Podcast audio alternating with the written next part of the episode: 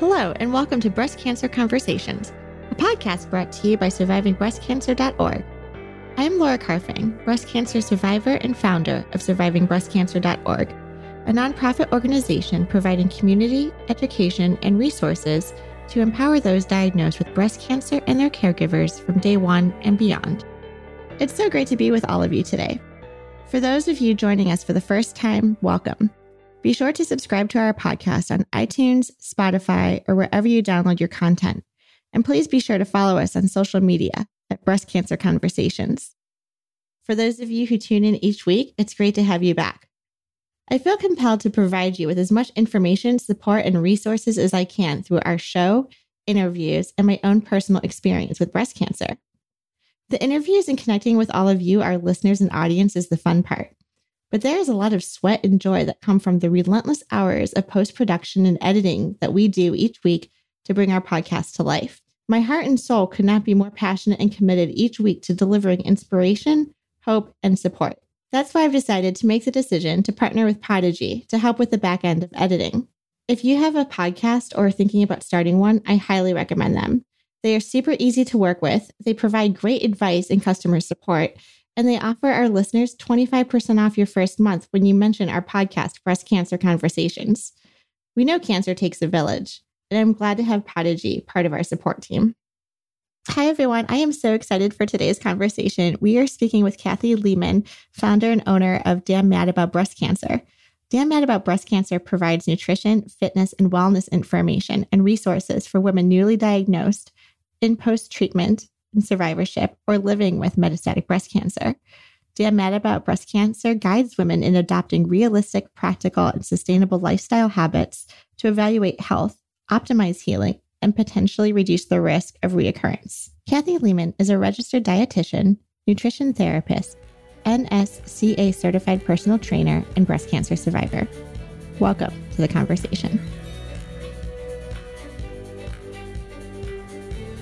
I'm Kathy Leman, and I am in the western suburbs of Chicago. And I've been here for longer than where I grew up. I grew up in central Illinois. So Chicago is my adopted hometown, and um, I love living here. Not in the winter, but you know, I love living here. There's good energy. And um, I'm a dietitian, I'm a personal trainer, my graduate degree is in health psychology, and I'm also a nutrition therapist. And so I've worked from those three disciplines of nutrition and fitness and health psychology behavior change for my entire career. Although I started out as a dietitian and worked for about 10 years as a dietitian and trainer before I went to graduate school. So um, I recognized in my practice, I started a private practice out of school, and I this is a second career for me. And I became a personal trainer so that I could help my clients, who were primarily women, have both sides of the coin, which I call it, you know, nutrition and fitness. I feel like we need both to get that holistic approach to being healthy, mind, body, spirit. But I also recognize that the whole psychology of eating and challenges with food and body image and behaviors around food that have nothing to do with hunger was really a driver for a lot of the weight challenges that my clients were struggling with and the, how they would hold them back, themselves back from working out. So I, that's where I went after the health psych degree. And it really just helps. I'm not a psychologist, but it really helps me in my work, just like look, take a broad picture at just why sometimes people struggle with healthy lifestyle behaviors we say that we all want, yet we just keep throwing up roadblocks in the way and preventing them. So that's what I've done in my career. Um, for 23 years, but my diagnosis in 2014 put me on a different trajectory. At that time, I was running a private personal training studio, my nutrition practice, and doing worksite wellness in the Chicago area and beyond.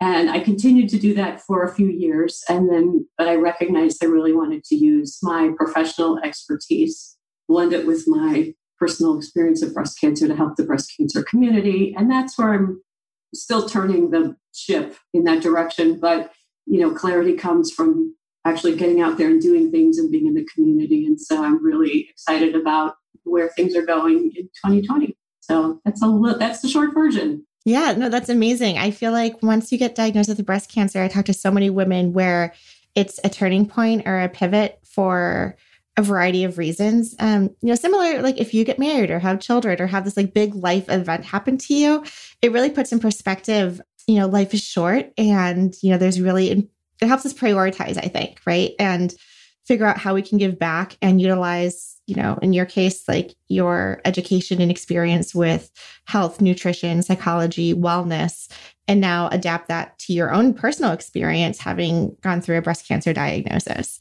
So I'm super excited to like dive right in. I feel like a lot of us, when we've been diagnosed with breast cancer, kind of struggle with the health side, the the diet, the nutrition, even the exercise, because you're going through treatment and you're feeling fatigued, you're feeling tired. Um, and these are all natural side effects of what we're going through. There's also the mental capacity of a cancer diagnosis hitting you and that taking a toll. And at least in my personal experience, made me even more exhausted, just kind of dealing with the stress of losing my hair, going through chemotherapy. I was also given a variety of steroids to be on.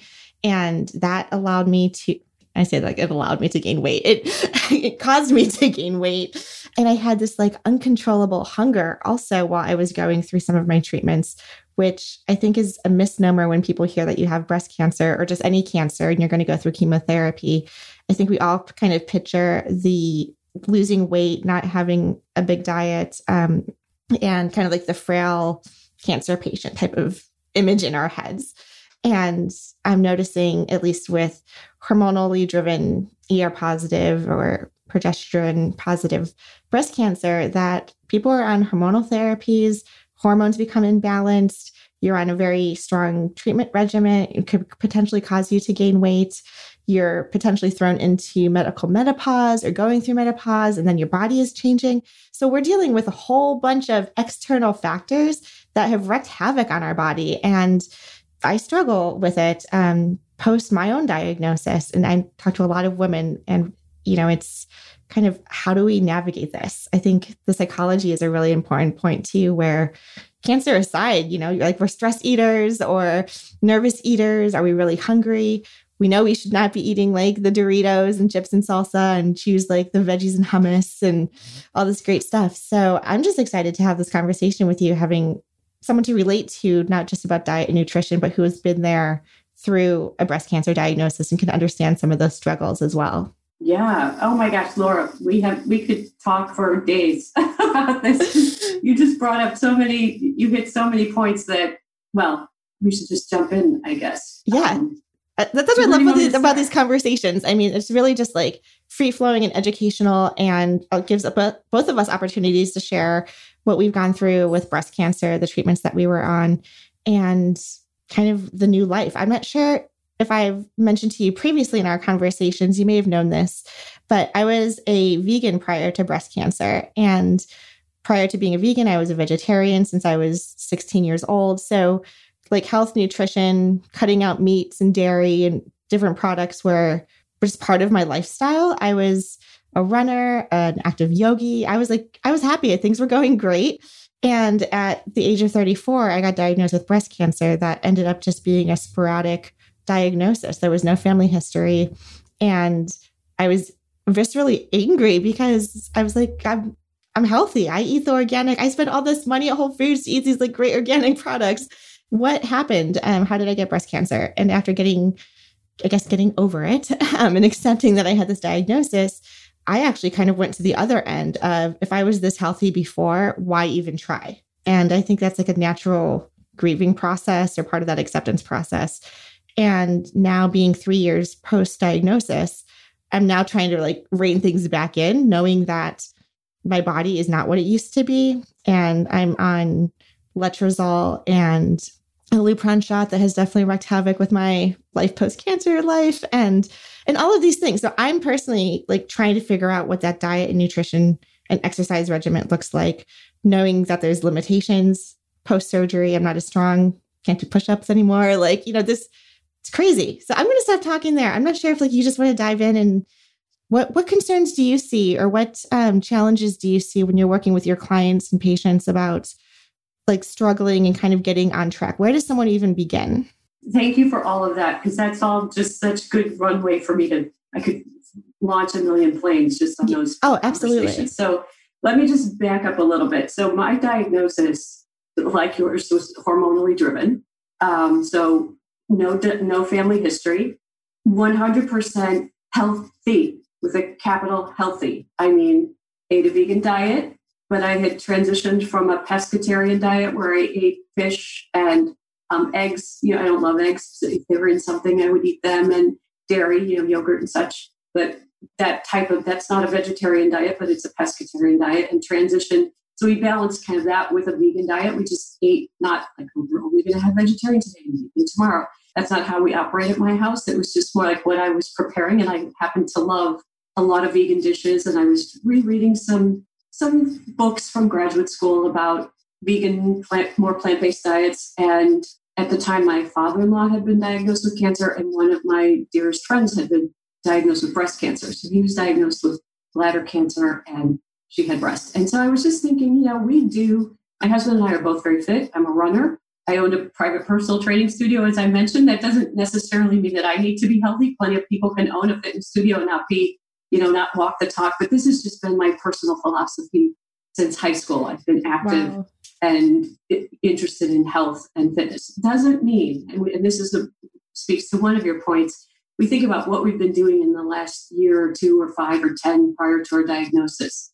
We don't know how far back the seeds were planted for our diagnosis. But the research is fascinating in looking at utero, in utero conditions how that predisposes some women potentially for breast cancer as they, you know, as they become women. Puberty, you know, a lot of, you know, girls are developing earlier now. And, you know, are we being exposed to certain things during puberty that in the environment are triggering to setting up again that environment for developing breast cancer later on? There's some really interesting research happening in that area.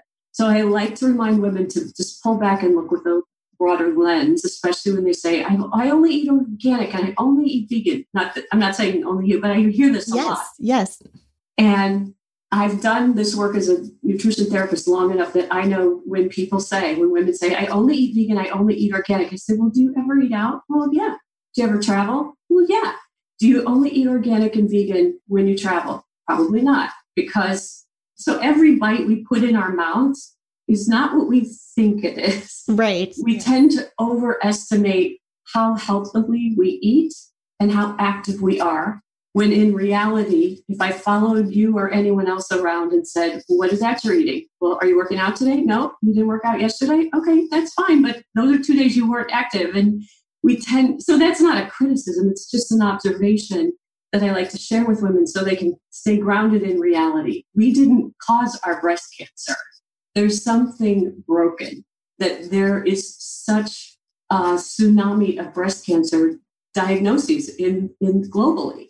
And speaking to your how angry you were, that is why my blog and the platform that I work from is called Damn Mad About Breast Cancer, is because I was furious. And I had just run the Chicago Half Marathon seven weeks before my diagnosis. I had just been hiking in Breckenridge, Colorado, like mega day long hikes that were grueling. And then I was still training for my upcoming half marathon. I was super fit, super healthy. Now, I also drink alcohol. I don't have any children.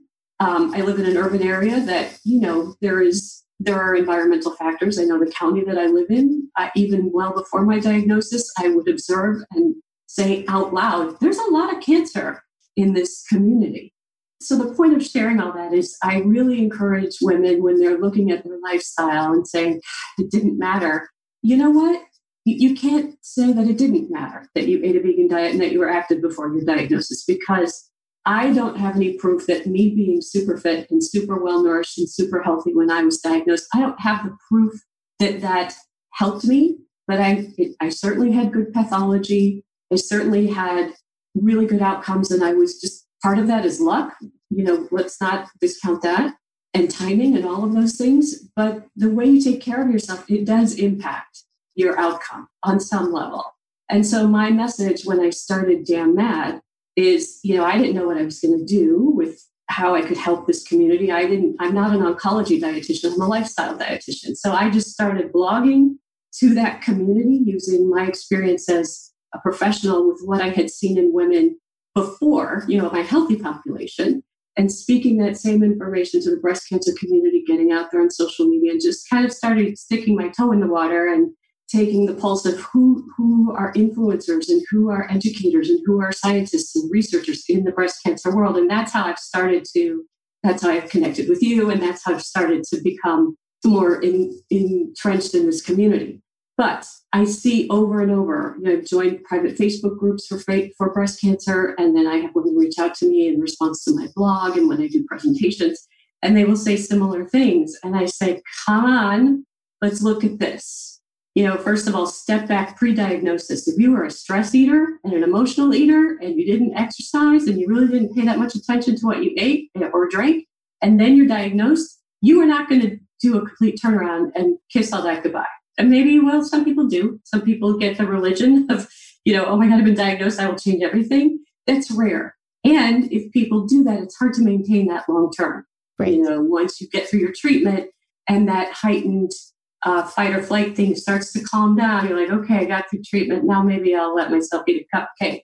And then, you know, it's you start to loosen the grip on that, which so either way, both of those are too restrictive. If you are all or nothing about, I will only eat, you know, XYZ and I won't touch this, uh, or I'll eat everything that's not nailed down and legal, I don't care those are two, two opposite ends yeah. of the spectrum that we really need to bring it back and find that gray area. Does that make that make sense? Yeah, and I I love the the framework that we're laying down right now is like the reality, being honest with ourselves, not judgmental, but grounded in the situation. It's kind of funny because I've oscillated now between being a vegan, going through breast cancer. I now incorporate fish into my diet as well as like yogurt and dairy and I've actually thrown out like labels. Like, I don't want to be plant based. I don't want to be vegan. I don't want to be a pescatarian. Like, I just want to eat healthy and whatever that looks like. Um, that was like my 2020 resolution is like redefining what healthy looks like for me. Mm-hmm. So. No, that's a great approach. And I, what I find, and so I, you know, I kind, I kind of straddle the line of pre breast cancer in the work that I did and post breast cancer in the work that I'm doing now. And the common thread is that women want to be told what to do. Just tell me what to eat to make me lose weight, to make me feel better about myself, to make me have energy, to make my skin healthier, whatever their goal is, they just want to be told what to do. Now, if I were helping them start a business and I said, here's your marketing plan, let's start with this, that works. When it comes to lifestyle behaviors, nutrition, and diet, which are two different things, by the way, um, and we can talk about that. But nutrition, diet, food, fitness, exercise, wellness, well being, self care, stress management, all those things. We have, I mean, as a professional, I have recommendations, professional recommendations and guidelines that the research supports.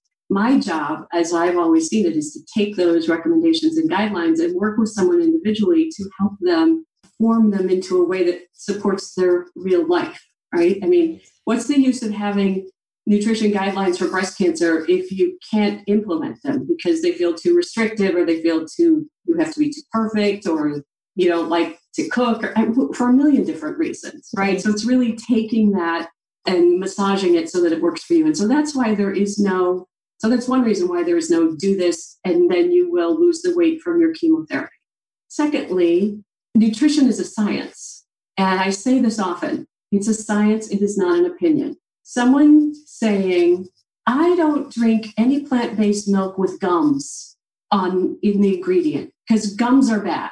Well, that's their opinion. That is not science. Gums come from a variety, not that we need to talk about that, but I'm just using this as an example. Some gums come are natural, right? And then they are um, approved, called generally recognized as safe for use in the food supply.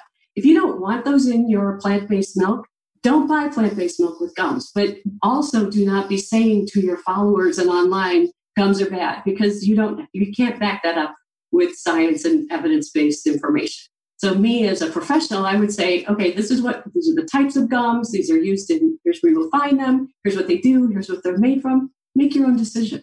What if you live some in some part of the country where you want to drink almond milk and you don't want to make your own, which is always an option. But if you don't want to do that, you want to buy it. And you can't get a brand that doesn't have gums in it, but you feel like that would help you because you have a dairy allergy, right?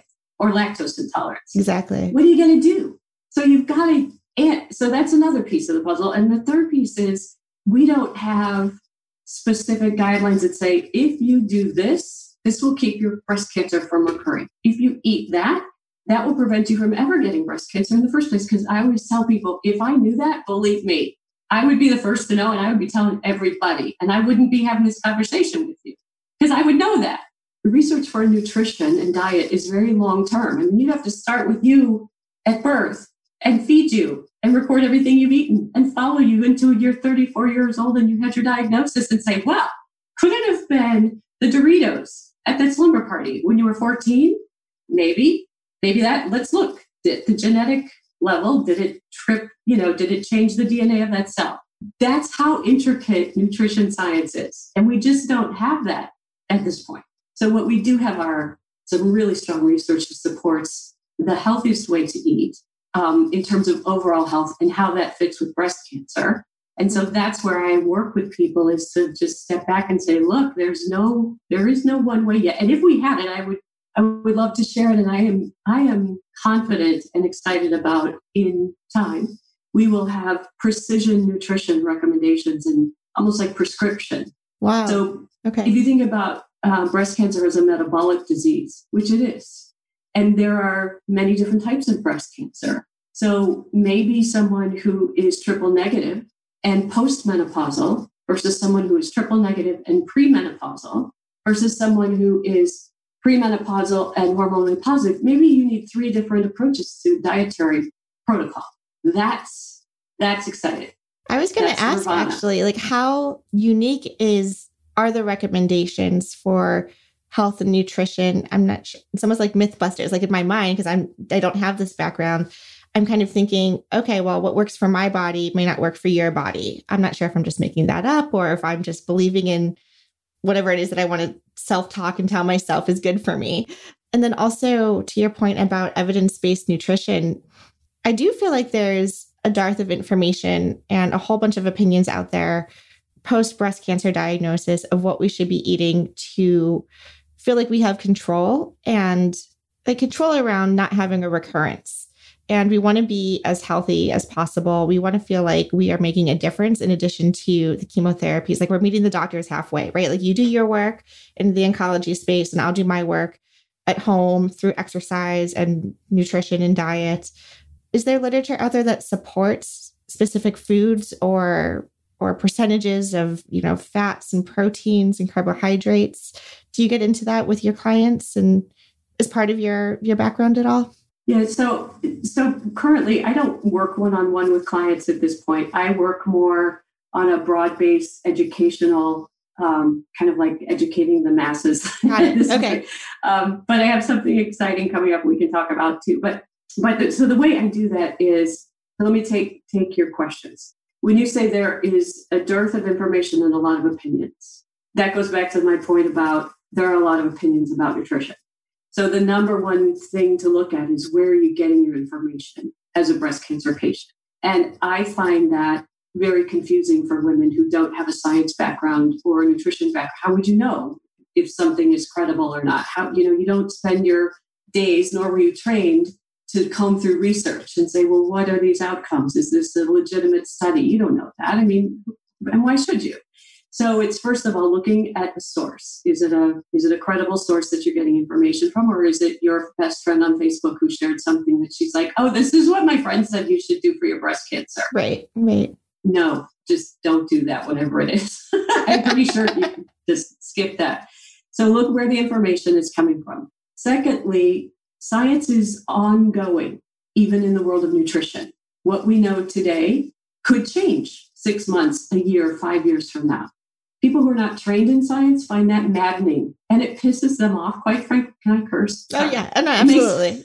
okay, it pisses them off because they're like, well, you told me I wasn't supposed to eat soy. Right. Now you're telling me I can't eat soy. What is it? Mm-hmm. And they yell at me. I'm like, I am just the messenger. I am just translating the information for you.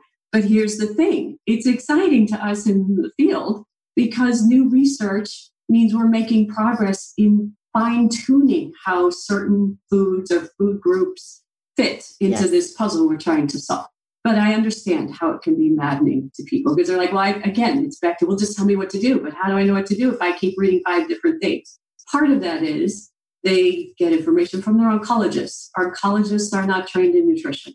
They're not supposed to be. They're doing their, you know, their role as oncologists. And then if you are hopefully at a facility where you have oncology dietitians, they do their role. But that's not always available. You know, not every even where I had treatment, there was no dietitian on staff to do that. So that's another reason. And then your other question about do we all does food work the same way for each of us? I think is kind of what your question. Yeah, right. Right now, what we look at is there's a really interesting dividing line between postmenopausal and premenopausal, mm. and looking at how recommendations are how do they translate from one to the other. Hormonally driven, you know, our bodies as women, hormones are impacted by so many things, and hormones are part of the whole. I mean, insulin is a hormone, and they're all part of the whole digestive system and the metabolic system. So that's critical is to look at that. There's also, um, besides menopause, we're also looking at look at different age groups. You know, where are you in terms? You know, younger women are less frequently diagnosed, but that's becoming more common. And so, you know, how does that, if you're childbearing age, how does you're premenopausal, but are there certain things happening then hormonally that may impact your diet or nutrition metabolically that isn't for someone who's postmenopausal. And then again, between all the different types of breast cancer, that's critical. And then there's also between initial diagnosis and recurrence. So when I talk to people, I talk about look, my goal is to can we reduce the number instead of one in eight, which is an increase of breast cancer diagnosis from 30, 40 years ago, by the way, instead of one in eight, could we make it one in 80? or one in 800? What would that look like? And could we achieve that through lifestyle? I don't know. I don't have the answer to that because we don't have prevention 100% yet. But if we just took better care of ourselves on the whole, could we change that so that initial diagnoses reduce? And then looking at recurrence, what are some of the things that we can do to potentially reduce our risk of recurrence? Again, we don't have 100% answers. But you know, when I initially thought about doing this work in the breast cancer community, I, I'm really interested in something called prehab. Maybe you're familiar with that. It's called prehabilitation, like rehab mm. with a hmm. In front of it. Okay. So at the moment you're diagnosed, how can you set up your body to be the environment that is really supportive of getting through and coming through treatment with good outcomes and less collateral damage? And there is an arm of um, research and information in the prehab space that I, I'm just crazy excited about. So I felt like at the time of diagnosis, this is where women are like, tell me what to do.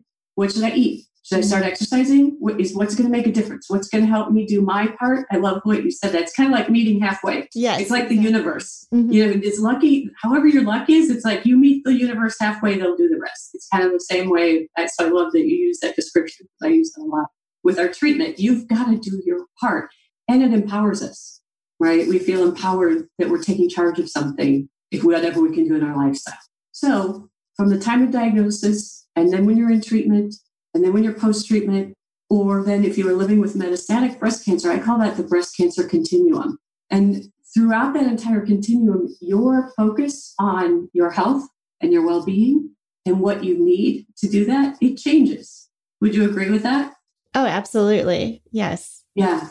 And I think there are different recommendations based on where you are in that continuum, the way they are presented. So if I were working, if I'm speaking to people, to women who've just been diagnosed, and you know how that is, you're in that freak out stage, you don't know what to do, you're not sure, like, and you don't have the bandwidth to figure it out. You're Googling, you're online looking, you want to learn about your diagnosis and the whole cancer. And then there's this whole other piece, which is lifestyle. And so that's where I take the reins for women and I say, look, come to me. This is where I do the education and share the information and the inspiration to put it into practice and know that you can trust it because you're trying to figure out, well, is this credible? I just read this and this conflicts that. I'm looking here, I'm looking there. It's frustrating, it's overwhelming, and all you want to do is take care of yourself. So, getting women started at that initial diagnosis with a good foundation. And then when you're in treatment, hopefully you're working with an oncology dietitian who can manage the nausea and constipation and diarrhea, all those pieces. But on the days that you're feeling good, then you can step back and look at what I present, which is okay, But you're still taking care of your lifestyle here. I mean, when you feel good, you're more likely to be able to eat better and get a little activity, which supports you on the days when you're feeling crappy and you just want to eat saltines. And there's nothing wrong with that. That's part of the treatment. That's that not all or nothing black and white thinking. And then when you move into survivorship, although you know there's a definition at the minute you're diagnosed, you're considered a survivor. And that's, that's what I number use. One Absolutely. Goal mm-hmm. Right. From the moment of diagnosis, survival is our that's our goal. So, but when you move into post-treatment survivorship, exactly. what I call it, mm-hmm. then you're like, okay, now what do I do? How do I continue on and live a life that is robust and resilient using lifestyle behaviors that can support me? Because at that point, you've got to look at cardiovascular health diabetes, hypertension, all those those chronic diseases that come with aging that if we don't pay attention can sneak up on us. So that's when I recommend women take a broad view and say, look, if you are eating for breast health, you're eating for your best health overall. And that's really the goal. We're at a higher risk for cardiovascular disease as breast cancer survivors as a result of treatment. And then maybe you're in post treatment survivorship, but you're taking, like you are, medication I took aromatase inhibitors for five years. I took exemestane. I just finished a month ago. Congratulations. That's a big deal. is a huge deal. Huge deal. Yes, congratulations. you're still, yeah. It's kind of like you're still in treatment when you're taking the medication. So you don't feel like you've completely finished until you take that last pill, at least for me. And so that brings within its own compilation of challenges, right? Sure. And then, like I said, if you're living with metastatic breast cancer, that's a whole nother part of that continuum. You're in treatment for life, but you that doesn't mean you can't be living a resilient life, you know, with behaviors that you bring in. So that was kind of a long answer to your question, but it had so many pieces that I felt like I needed to touch on to give a bigger picture. Yeah, no, I really appreciate that. And I love the the concept of the continuum. I think that's something we can hold on to and be caring of ourselves as we're navigating these various phases and stages of the breast cancer space. So I love yeah. that. You mentioned That's exactly what it is. It's that yeah. breast cancer experience. What we have stages that we're diagnosed at, but what stage are you in that? I don't like the word journey, so I don't use that.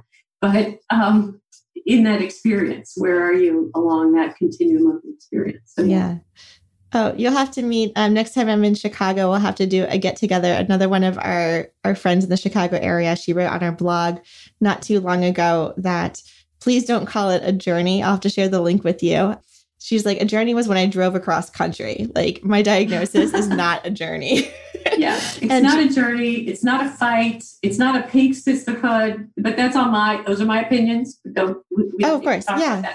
Mm-hmm. But yeah, yeah, no, everyone, I always ask you, like, what's the language you're most comfortable with? Like, don't be offended if I use one term and it's not, yeah, you know, it's, it's too easy. We have much bigger things to be worried about.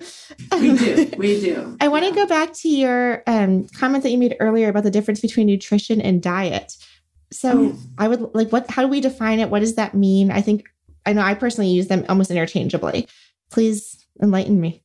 yeah, sure. So nutrition this is the science. Okay. This is how your body uses, metabolizes, digests food. It uses, there are phases of nutrition. There is the digestion, there is assimilation, where your body is using the nutrients to rebuild.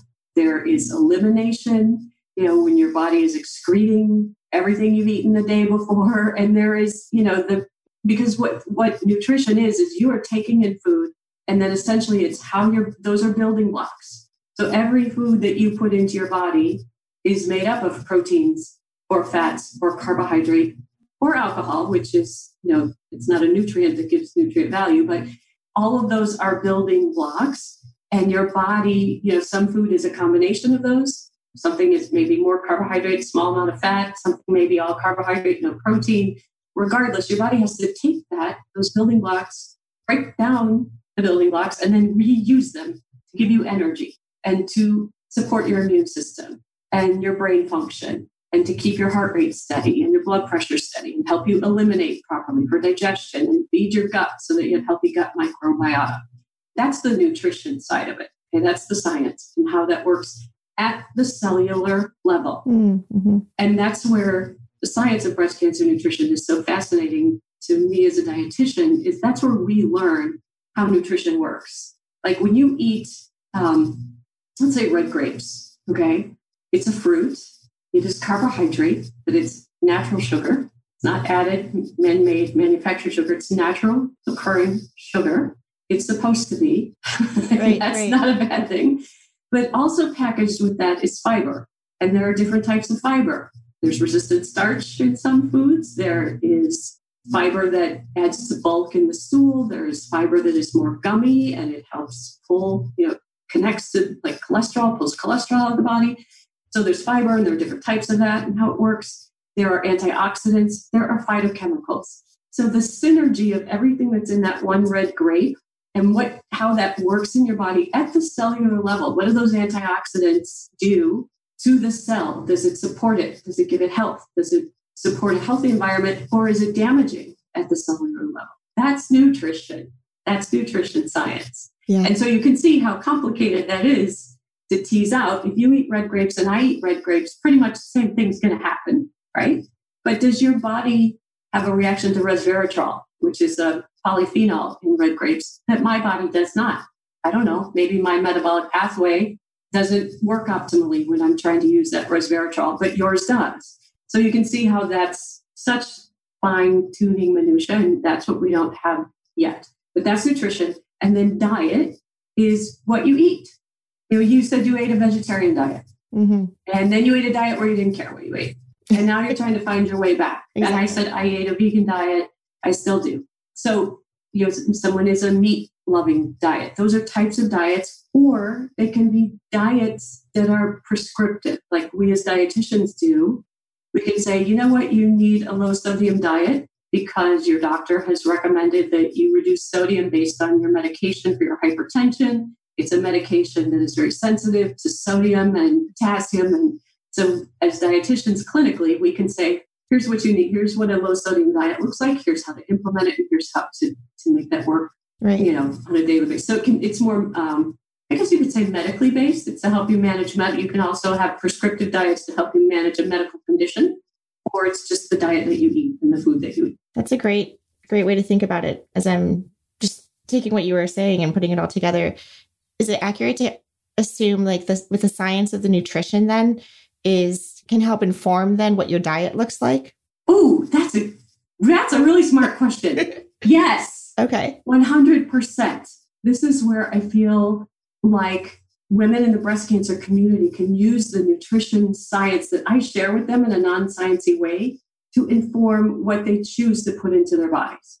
You mentioned Doritos, so let's go back to Doritos. I'm not picking on the Dorito people, so don't everybody no, no, no, not a problem. That, but it's a great example. Okay, I mean, it, everyone knows this is no secret. Doritos are not food; they're not health food. They are chemically manufactured from the color to the ingredients. Maybe there's corn in there. I don't know. but it's all manufactured food. And if you choose to eat Doritos, great. This is America. You have that choice. You know, you can eat whatever you want. You can treat your body however you want. But if you think, hmm, I don't know if Doritos are what I actually want to put into my body, because now that Kathy talked about nutrition and how those ingredients work in my body, I want optimal output. Maybe I should be thinking about optimal input. Yes. And that's really the baseline is rather than judging Doritos as bad, maybe judge them as there's no nutrition there for me to do anything with. There are no building blocks. I mean, your body will take it in. Oh, sure. But what can it do with that? Right. It could be damaging if you think about it. Artificial colors, artificial flavors, lots of um, fake synthetic fats perhaps used in i don't know i haven't looked at the label right right. but i mean they're junk food. Let's just be honest. Absolutely. it's a junk food. Mm-hmm. it's a fun food. It doesn't mean you should never eat it. If you enjoy them eat them. But should you eat them every day all day? Everyone knows no. Mm-hmm. but then we feel guilty if we eat doritos because we think oh my god they're not good for me. I shouldn't be eating them. So let that go. Right. look at it as the pattern of your diet overall really determines how healthful and helpful your diet is to your overall well being. If you live on Doritos, you're going to get a Dorito output, which is not optimal. If you put quality food in your body 90% of the time and 10% something junkier, the balance Mm-hmm. It, it, doesn't stand to reason that that's really going to have like, oh my God, it's going to make my cancer come back because I had a bag of Doritos. Exactly. And again, I'm being dramatic, but I've heard women say that.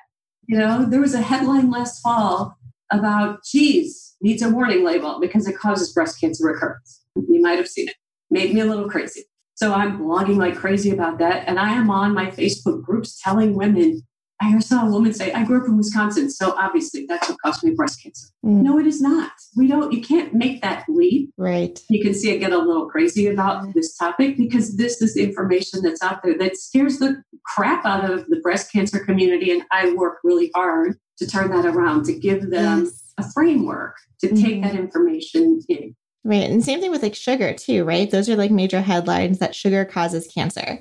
And I think when you take like the sugar piece and to your point, what does that actually do in your body?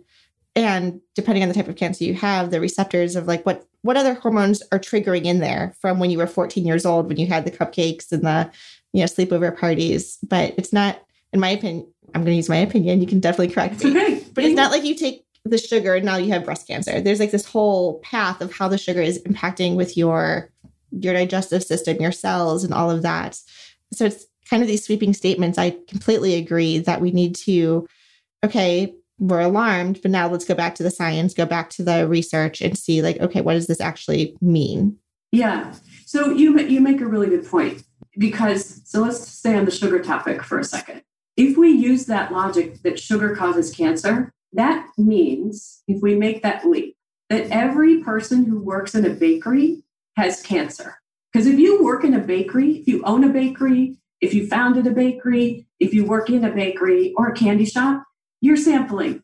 You're eating the product. You're either eating it as you develop it, you're eating it as you create new offerings for your customers, you're sampling it as you, right? You probably eat sugar, added sugar is what we're talking about, added sugar, not natural you probably eat added sugar on a daily basis. Does everyone who owns a bakery have cancer? No, absolutely not. It's just like everyone who smokes. Do they get lung cancer? No. So the broad sweeping statements about nutrition make my head explode. And sugar, soy, organic, those are probably the three that are there are more, but those are probably the three that are on the edge of most people's consciousness, right? Absolutely. And sugar does not, as of now, in the research. We don't have anything that definitively says added sugar causes breast cancer. It is connected. It is the, the data is inconsistent and it's not definitive. It's they're looking at those pathways. Uh, you know, along that pathway is something altered in a pathway that could impact the creation of cancer or the development, not creation, the development of cancer. And also, you know, is there a quantity you know, is it is it a certain amount of sugar of added sugar? Is there a frequency of added sugar? It, you know, so there's no cause and effect. There is a connection. We just don't have the distinctive answer yet. And to your point also about, well, let me just say this. In America, we are overfed and undernourished. Mm, yes. That make sense? Absolutely. Yes, 100%. All you need to do is go back and look at movies filmed in the 70s sitcoms, movies. Soul Train, look at Soul Train in the 70s, if you even know what that is. I don't even know if you know what that is. And just the obesity rates now compared to then, just visually with your own eyeballs, you can see it, it's staggering. So I'm not saying that as a criticism. I'm saying that as an observation of where our nation has gone. And obesity is a crisis around the world, particularly here in this country. And so if you're overfed and undernourished, you know, you're likely, you know, our portions are larger. Junk food is very, very cheap and it is very, very available. And just think about, I, I really, again, I'm kind of like a broken record, but I try to say it in a number of different ways so it makes makes an impression is if before breast cancer you were someone who kind of lived on food for convenience rather than quality, and again, I, I, don't know everyone's situation. Sometimes people have to rely on takeout and drive through. I get it. I'm not I'm not judging. I'm just saying we can become over reliant on that because it's easy. You know, our world right now is created to make things very easy for us. Not so much now with the pandemic. Now we're back to normal. Like, oh, I have to cook. Oh my God, where are my pans? Where are my where are my spices? Right? I can't drive through. Well, you can still drive through, but anyway, you get my point. Oh yes, absolutely. I I love going out to dinners. It's what my boyfriend and I do, and it's like a social time for us, right? And then you realize how, to your point, like I want to eat healthy, but then how many times am I eating out? How much extra yeah. sodium am I consuming because I'm going to restaurants? In an odd way, like COVID's kind of been a blessing because we have been cooking at home whole foods like eight weeks in a row we are going on daily walks because now because of covid we are we have to get out of the house. We have to take walks. We're hitting our step goals like and exceeding our step goals. And it's been kind of a fascinating um, observation of our lifestyle when we're not distracted by the convenience of everything else in our society if that makes sense. Oh my okay.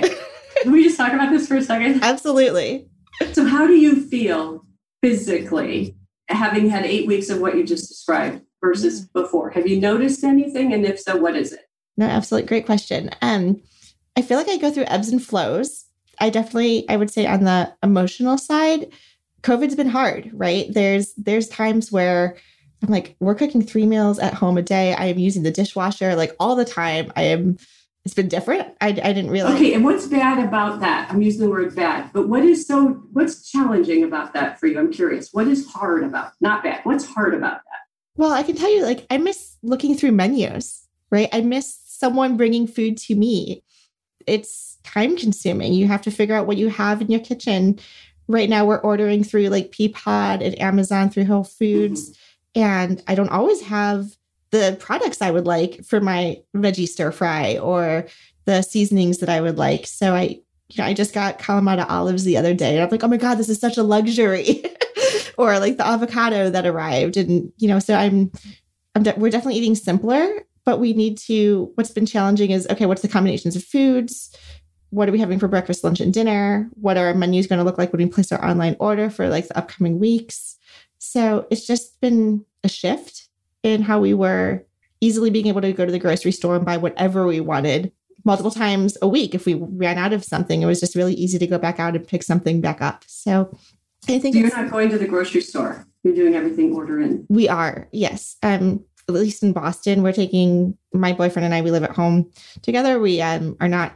We're literally ordering online and taking walks around the house uh, or the neighborhood, I should say. It's been fun, I mm-hmm. guess. Um, but I miss that. I miss having that level of control of I want to go out and buy X, Y, and Z. And mm-hmm. and we're we're not doing that right now. Okay, so the, the the cooking and planning, it's the planning and executing that is challenging, it sounds like. Mm-hmm. That physically that you've been eating your own home cooking and being more active. How does that feel? That feels great. That feels like that's what I yeah. That's really what I'm focused on. How does that yeah, I feel what's been the yeah. Like I'm sleeping better, which has been amazing. Um, I'm getting like eight hours of sleep a night. I'm waking up feeling refreshed. I feel like my skin is looking better. My hair is growing like crazy. Um, I wish I could get a haircut. Me too. but um, but it is kind of nice. I feel like my nails are strong. I have energy, and you know, it's a new month. We're we're in May now, so I was looking at my calendar. I'm like, okay, what is my 30 day goal going to be this month? And you know, trying to incorporate some weight training, which isn't something I've done previously. So, um, just kind of taking this time to to regroup. Okay, so I'm just playing nutrition therapist for a second. Yeah, because I love it. Mm-hmm. So what you are experiencing is all positive. These are things you probably wanted before: great skin, good hair, right. good sleep, energy, feeling good. Yeah. Right?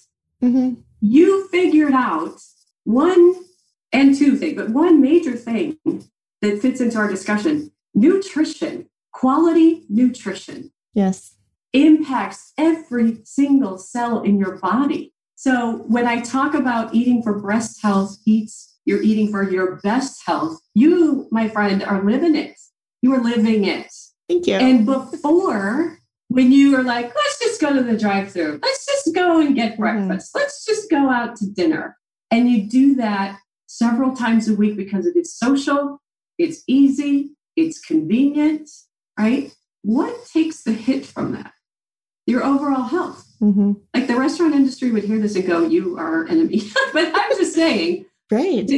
and and I can say this because and it's just an interesting juxtaposition because I'm on the other side of that. I we eat out. I mean, Chicago has some of the best restaurants on the planet. Oh, I love. We don't eat out very often, right? Because I am a really great cook, and I love to cook, and I like to know what I'm eating. Yes, I like to nourish my body with optimal quality nutrition. Is it because I'm a dietitian? No, it, I did this before, but now that I do know what it, the benefit is, because I Mm-hmm. live it. Like I'm 75 years old, and look at me. You are? No, No. Okay. That's my joke. That's my joke. But see how well it helps me? Look, like 75. Right. No, I want to be 75 and be good. Look, look, look. Absolutely. Yes. Because your energy comes from what you put in. It's anything, right? It's what you feed your brain, it's what you feed your body. Yeah. At the cellular level, if you're putting in high sugar, high fat, high sodium, junky food, that's tastes good. Mhm. Maybe over time it won't taste so good. When you go back to eating the way you did before, if you do after all this, you'll be like, oh my God, sodium, the salt is too salty, it's too sweet, it's too oily. Mhm. Your taste buds adapt. right. And so when and I don't eat out a lot. So if I eat out, it better be really, really amazingly good. hmm Well, Usually when I eat out the most is when I'm traveling and I can't have my own food, right? Sure. So um, it saves money oh, it yeah. saves your health. It so I'm not saying never do that, but I love that you are a living, you're like a living laboratory right now, Yeah, Laura, of what you're experiencing is that the benefit of taking better care of yourself because you're forced to, hmm you're like, wow, look at all these benefits. Right. And I find it fascinating, especially in the breast cancer community when when we're climbing and clawing for it. Just tell me what to do, how to take care of myself. When I share, this is it, people are like, that's it. That is so boring. That is Right. so hard. it's so I have to plan, I have to make food. I'm like, there is no magic bullet. There is not. And it takes some effort. It takes some deliberate, intentional decision making about grocery shopping and bringing it. But you can have groceries delivered just like you're doing. You can Yeah. do it even after COVID. People tend to want to do what's easiest. Exactly. And that's okay because we've been programmed and brainwashed by marketing people that this is what we should do. Let us make your food for you. You don't have to cook or clean up. it's easy and Well, what else are you doing that you don't have time to make dinner? right. You're on your phone.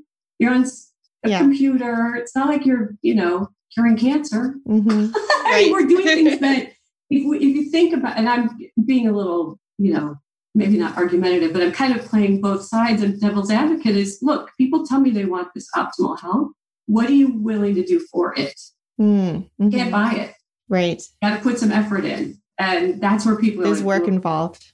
Yeah. I have to exercise. I have to lift weights. I have to, I have to work out. I have to eat better. Right. No, and that's okay. That's a choice, but you can't. You don't get both. hmm I'm off my soapbox. I love it. Looks no, no, I love topic. that. And But does that make sense? it completely makes sense. And I would love if we could shift a little bit into like the psychology then of this nutrition piece. So, what I am noticing, and I just got into like the psychology around like lifestyle. And I don't know if what rec- rec- recommendations you might have, but someone was telling me, Laura, write down and start journaling your emotions around why you are craving like a glass of wine tonight or why you're craving those like salty junk foody type things. And really trying to understand is it because i'm hungry or because i'm stressed or what's the psychology around it? So i've been journaling about food which sounds a little weird but i'm doing it. I'm trying it. I'm giving it a try. And the other technique that i started to notice also during this covid experience is to your point of I think what did you say that I loved? Oh, overfed and undernourished. So the overfed and the portion sizes and control of we're always taught, you know, clean your plates, don't waste food. Just from like growing up, and I don't know if it was like religious or just, you know, there's people out there starving, so you have to eat everything on your plate. And if you're giving yourself these large portions, you're overeating. And even during this period, I'm like, you know what? I'm actually not that hungry right now. Or let me push this away. Like I've had enough and I don't need to finish my plate. Um, maybe I'll save it for lunch tomorrow because we're I don't want to cook again. you know, and I'm noticing these different behaviors that I'm I'm just kind of morphing through over these last couple of weeks that you know, I I would wake up, I would have breakfast and I would, you know, head to the office and go to work. And I'm like, well, I woke up, I would love some green tea, maybe some lemon water, and maybe an hour later I'll have breakfast because that's when my body actually has the hunger cravings versus it's breakfast time. I know I have to eat. Does that make sense? So just being a little bit more in tune with like hunger signs and my own body's reaction to to that optimal health idea. Let that not we get to in such habits and habits are positive. They could be good things, but they can also be detrimental too if we always are in this habit of like breakfast, lunch, dinner. We finish our plates, we don't waste, and and whatnot. So the final piece of the psychology that I'm working through with diets is every week writing myself a letter. So on Sunday night, I'll write a letter that I read on Friday night to congratulate myself for what I've done during the week. And it's kind of this idea of putting, like, already saying to myself, Laura, you did great. You did three workouts this week. You hit your step goal and, you know, you tried a new recipe or whatever it was that I was set my intention on Sunday. Write it down. I have a letter. I put it in my bathroom so I see it every day to remind myself and motivate me that like I want to get to Friday. I want to open up that letter and I want to feel very proud of myself for what I did and that's been really helpful also i think in terms of the psychology around just lifestyle food diet that sort so i wanted to share some of that oh that's great yeah okay so can we talk about that absolutely yes okay so i love that's great you so what you're doing is you're writing you're setting an intention which you could also call it a goal but i like to call it intention because goals can feel really there's a lot of pressure with setting a weekly goal. Yes. You, I mean, it's the same thing. It's just you're saying it in a different way. Your brain registers it differently. So you set your intention and you are writing that letter from your future self. Mm-hmm. So you're you're working backwards. You're like, well, let's re-engineer this backwards. Exactly. To see how my week can play out. Because some people, they are internally driven. They are they're called there's a great book by Gretchen Rubin, and it is called The Four tendencies. And do you know Gretchen Rubin? She wrote about the Happiness Project. Oh, okay. Yeah. Yeah. Gretchen Rubin. Okay. So she wrote a book called The Four Tendencies. And I love this book because it really describes the way people approach their health behaviors or their habits, any habit, whatever it is. And so she gives four different names to these. If I had known we were going to talk about this, I would have pulled it out and refreshed. But I know upholder and rebel are two opposite ends. A rebel is someone who's like, I don't care if this is good for me. It doesn't matter. I'm going to do what I want any day, anytime, all the time. Forget everything you're saying. And that's okay. That's how some, you know, someone's programmed that way. So if you say to them, you maybe want to think about, you know, not smoking. They're like, I don't care. I'm smoking anyway. So, right. so they need a different approach to help them with their behavior change, right? Versus someone like me, who is, I am a 100,000% bona fide upholder, which means I am very disciplined and hold myself to my standards. I, you can say to me, come on, we're going for ice cream. And I'll be like, yeah, but I have to go for a run. Be like, you can go for a run anytime. Be like, no, no, this is when I run. I'll run. I'll meet you there. And they could beg. They could like, I'll just like pull my hair out if you don't come. I'd be like, great, pull your hair out. I'm doing my run. I will meet you there. So upholders are very mm. self-motivated, self-disciplined. We love structure you know, I don't have to write a note to my future self because I just know every day when I get up what I do in my morning routine to yeah. set me up for the day. So when you think about how you're programmed in your wiring, maybe you can be a little kinder to yourself when mm-hmm. you say, Oh, I'm a people pleaser. So, of course, when people say, have the cake and I don't really want cake, I'll eat the cake. Right. Where someone like me, I'm like, that looks delicious, but I am full. And if you want to wrap it up for me to take home, I'll take it home but I'm really, thank you, Uncle. And you could burn me at the stake and I'd be like, I want it. I mean, it's just like, so you got to figure out so you can be kinder and understand mm. how you approach your behaviors of goal changes and intentions. Okay. Secondly, you were talking about using a food, journaling your food emotions around sure. food. That is very common. The work that I did in my practice is with uh, weight management and eating disorders and disordered eating. Mm. They're very tightly connected. And so I work with local therapists and local treatment centers. When someone is discharged from a treatment center for an eating disorder, they have to have an outpatient team. And I was a dietitian on many, many teams. So the point around that is that's the psychology of food. All right. And so if you are eating outside of true physiological hunger, which you described, am I just eating something salty because you know, or cleaning my plate because that's what I was taught to do. That is a disconnect from your true physiological hunger, which is just as normal as needing to go to the bathroom. So let's say you and I are out shopping. So just stick with me on the bathroom. Sure. let's say we're shopping. And I say to you, all right, you know, we just had that big old cup of coffee. I have to run to the bathroom. You're like, okay, I'm good. I'll wait for you. So I go and I come out. 10 minutes later, I'm like, okay, I have to go pee again because I just clearly it was more coffee than you'd be like, okay, go, right? What if I said, I have to go to the bathroom, but I'm not ready to go to the bathroom, so I'm not going to go. I'm just going to keep shopping. And then 10 minutes later, I'm like, I really have to go, but I'm not going to go. I'm going to keep shopping. And you were saying, how can you even, what do you mean if you go to the bathroom? I, you just went 10 minutes ago. How could you possibly need to go? Hold on. To, that's a physiological response. You can no more ignore your body telling you you have to use the bathroom just because it's not time. You can't ignore it. It won't go away. Right. Same thing with hunger. Mm. If you just ate a full meal, but you find yourself in the pantry looking for cookies or ice cream in the freezer or whatever, and you're like, that is not true physiological hunger, Mm. right? You are responding to something that is more emotionally driven, it is more thought driven. It, it could be a habit that every time you finish a meal, regardless of the size, you need cookies Mhm. because it's a habit when you were a kid.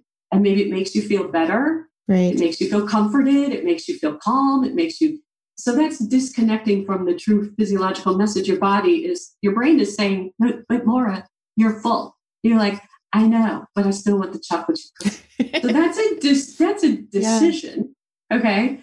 But you are, you're not really listening to your physiological message. So to your point, it's a disconnect from our hunger cues. We get really good at ignoring you know, you said, I'm finding I'm not finishing my plate, pushing it away. I'm saving it, I can eat it tomorrow. All of which is true. But if we ignore that and say, I'm going to finish the plate because it's in front of me, or you go to a restaurant and they bring this much pasta, and you're like, this is that's a platter for a family of four in the 70s. And now you're like, I'm going to eat all of it because it's in front of me. You're disconnected from what your body's telling you. So when your body says, you know, I'm full, do we stop? Not always. And that's okay. Sometimes you just need another bite. Or sometimes, you know, when I finish dinner, I usually like something sweet. You know, I'll have whatever I have for sweet, but that tells my brain, okay, the meal is done. But is it every night after dinner? Not always. Sometimes I don't want it. It's so it's really tuning in and listening. Am I full? And am I satisfied? Yes. Yeah. Those are two different things. You can get full eating a dump truck full of baby carrots. You'd be way very full, but you would still want the chocolate chip cookie. And you're like, but that was not what I wanted. So it's Right. really Exactly. paying attention to the cues. And I think being at home and cooking and having more time in your schedule, like you said, you got up and you would have your tea and your lemon water. and You're like, I'm not really hungry yet. That's listening. That's tuning in.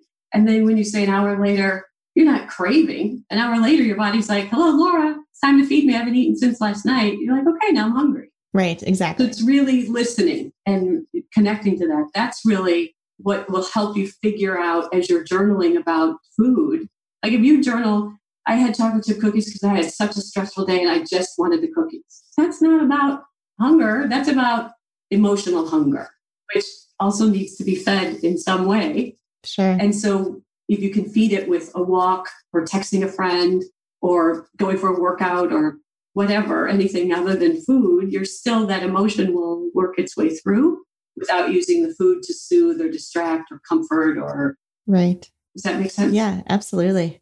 And I think not that I'm endorsing like the ice cream example or anything either, but you know, I think a lot of times too, we use language around like, well, I deserve it, right? Like I had like a hard day at work, or you know, even like if I did my workouts five days this week, I get to Friday and I'm like, well, I deserve, you know, X, Y, and Z.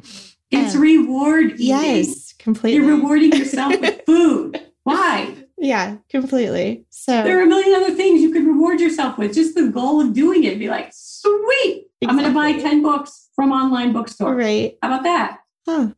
Well, this has been, I feel like we're just scratching the surface actually a little bit. Um, I feel like Yeah. you've laid the groundwork of nutrition, diet, our eating habits, and lifestyle. I would love to have you back on the podcast and at, a future date where we can kind of take this discussion and dive in even further now that our listeners had a chance to kind of meet you and hear about your resources. Um, how can people get in touch with you? Yeah, so thank you. I would love to come back. There is, if I can just take a second to say this is why there are no black and white quick answers in nutrition. If you're working with someone who really knows what they're doing, and I say that with all love and respect for people who are like, I'm a nutritionist online, I'm an influencer online. Okay, but you really got to have the cred. Right. No, absolutely. so, first of all, because it's a safety concern, right? And secondly, when you really understand how it all fits together, there's no black and white quick answer. Mm-hmm. And food is very emotional. Health behaviors are very emotional and very, they're complicated. They're deep, they go deep. And there's so much more we could talk about. I would love that. So thank you for yes. and we haven't even touched about exercise yet either. So we didn't even get to that. I know. So yeah, but we'll do it. We will certainly. Sounds wonderful. And particularly if you're listeners enjoy this and they want more, we'll definitely we can deliver you that. We can do wonderful, um, wonderful. But so for now, yes. Yeah, so people can find me on my website, which is damnmadaboutbreastcancer.com. D A M M A D. You maybe you put a yeah, I'll link to it, and when okay, we have so, it sent yeah, out, they can find it. So yep. that's the blog and my website where they can find me and read about my story. I'm on all the social media. I'm on Twitter. I'm on Instagram, Facebook. I have a Damn Mad About Breast Cancer Facebook page. I'm also on LinkedIn. And um, the exciting thing is, I'm just introducing a new membership called Higher Ground Breast Cancer Survival. Ooh. And it is a membership for women who are really interested in quality nutrition and fitness information and education because they are very health centered, who've been through breast cancer, either they're on that, wherever they are on that continuum that we talked about. But it is a membership, private, um, supportive community and educational. Wow. So that's coming May 20th, and I'm excited. Oh, it's that. coming up. Okay. So that will be forthcoming. Then we can find that on Damn Mad About Cancer. That's not out on the website yet, but if okay. people go to my website and subscribe to my newsletter information that comes out every week, that's where that information will be. Awesome. I'm going to make sure I do really that. I'm like super. That. So, um, yeah, yeah, I'm interested. I'm going to make sure yeah. I follow. Great. We can talk about it. Yeah. So thank you, really, thank you so much, Laura, for having me. This has been great. And see, I just am getting warmed up. We could talk about. Oh no, I feel the same way too. And there's so much to cover. Yes. Well, I really appreciate it. Thank you so much. I feel like I have like my list of notes here of things I want to oh look gosh. up and go back to. So thank you so much for taking the time to dive into diet and nutrition with us, and as it relates to not just breast cancer but lifestyle as a whole. It's been really educational. I really appreciate you taking the time. Thank you. You're welcome. I will Thank follow up so with much. you and we'll get like another date on the books and keep me posted on sure. your membership and everything. And we'll chat soon. I'll see you online for sure. Yeah. Thanks, Laura. All right. Thanks. Bye. Thank you all for tuning in and listening to today's episode. We release episodes each week, typically on Mondays. If you have a topic idea or would like to be a guest on our show, please contact me at laura at survivingbreastcancer.org. We love hearing from you. Please remember that the content here should not be taken as medical advice. The content here is for informational purposes only, and because each person is so unique, please consult your healthcare professional for any medical questions. Views and opinions expressed in our podcast and website are our own and do not represent that of our workplaces. While we make every effort to ensure that the information we are sharing is accurate, we welcome any comments, suggestions, or corrections. In no way does listening, reading, emailing, or interacting on social media with our content establish a doctor patient relationship. Until next time, keep on thriving.